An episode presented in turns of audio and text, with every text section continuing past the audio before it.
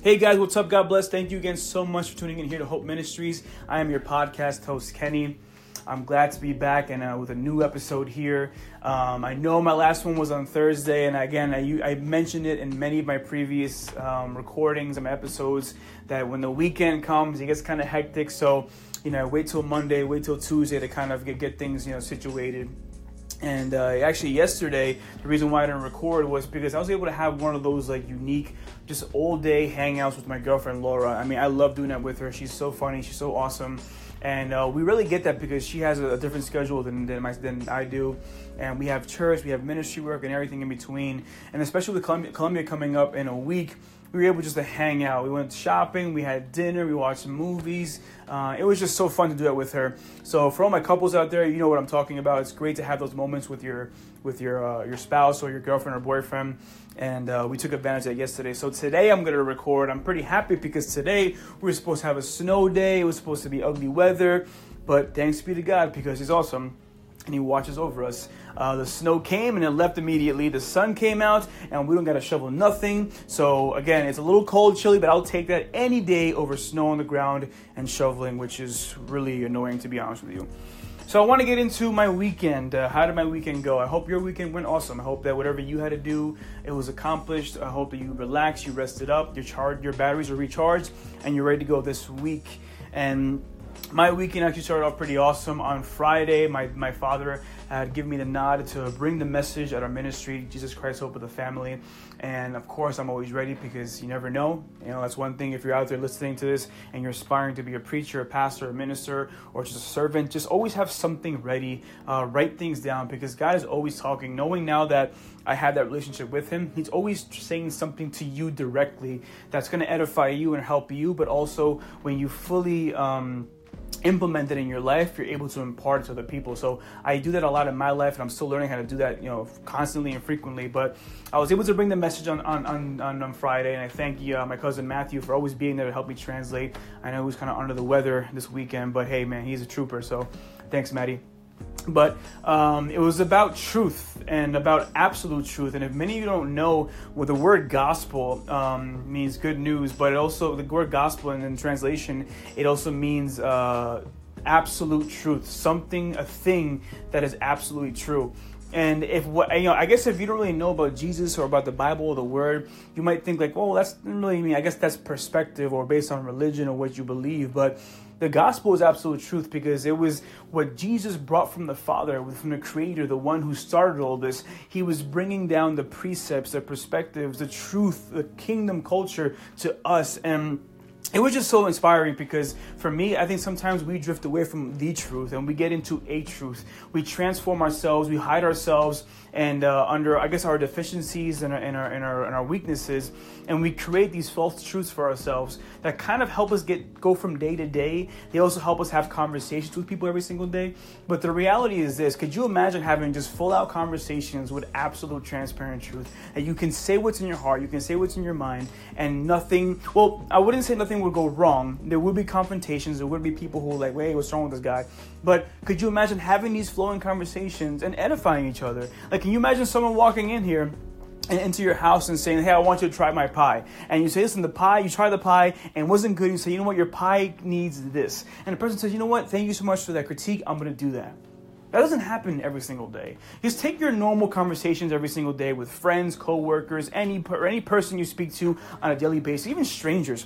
We kind of say things that just make sense for the moment, but absolute truth is needed. We need this again. I mean, so many things are challenged nowadays. I'm writing in my, in my, in my new book that I'm writing. I'm writing about 10 years ago, there was truths that no one would challenge and no one would even dare debate. Now people are rising up left and right, challenging truths because of maybe because of afflictions, because of rejections, or just flat out because of ignorance. But living in the absolute truth of the gospel will set you free. The word says that the truth shall set you free from condemnation, from sin, from all the things that the, the enemy is trying to pervert this nation with, and there's even this world with. So if you guys want to know more about that, please check out my Facebook. Uh, I went live with it. Uh, again, Kenny Ruidiaz is my Facebook. I have it up there. And Absolute Truth, please, because uh, I want to get into the next topic, which was Sunday. I mean, sorry, Saturday. And that was uh, my friend John Brutus, which I used to go to high school with, and now turns out me and him are on fire for God. So that's a blessing in itself. Him and his wife uh, Sophia and their beautiful child uh, Mariah uh, had her, they had their second birthday, which was actually Peppa, Peppa Pig theme, which happened to be Jasmine's. I'm not sure if it's still her favorite show because she's kind of growing. She's turning five next month, but she was just passionate about the show, so I knew a lot about Peppa Pig.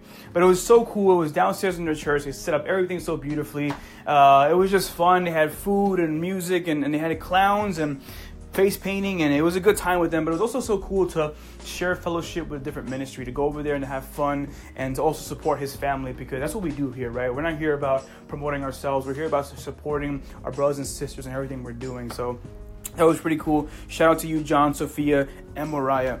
And of course sunday was service. Sunday is, is always a great day because it's service day because you know we get to go to church and, and, just share fellowship with our brothers and sisters, have fun, and receive the word and be edified and be prepared for yet another week that God is going to give us. So, again, if, if for anyone out there who goes to Sunday service and kind of like, oh, I have to go, I would, this sounds like a kind of crazy advice, but I wouldn't go anymore if you're going because you're forced if you have Sunday service and you don't want to be there, it's like being locked in your room you know, or, or, doing something against your will. Anything you do against your will is also it's it's followed by reluctance, by unwillingness. So, you know, be passionate about going to church. And if you found if you're finding a hard time finding your niche, what you want to do, uh, quote unquote, the calling we're going to speak about.